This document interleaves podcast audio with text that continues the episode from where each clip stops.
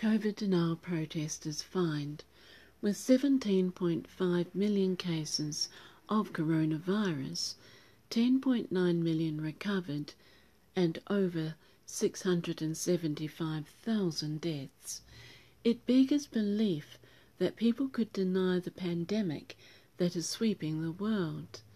Anti mask protesters met at the Shrine of Remembrance in Melbourne today, despite a warning by Premier Daniel Andrews for people to stay at home.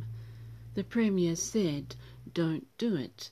The only thing we should be protesting against or fighting against is this virus.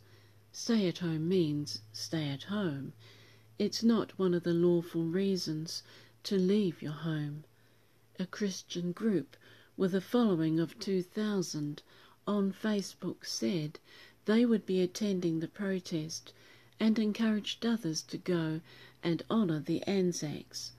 Police handed out fines and masks in keeping with the new law in Victoria requiring anyone that leaves home to wear a mask in public to stop the spread of disease.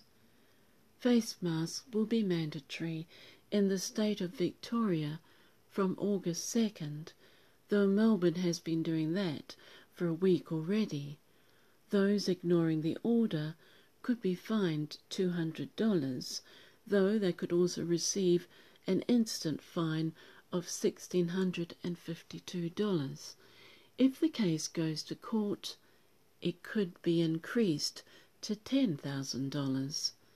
Two protesters were arrested and 18 fined $1,652 for not wearing a mask or refusing to accept one from police. The few reasons accepted for not wearing a mask are for medical conditions or strenuous exercise. The level 3 lockdown in Victoria could go for more than six weeks if the virus is not contained.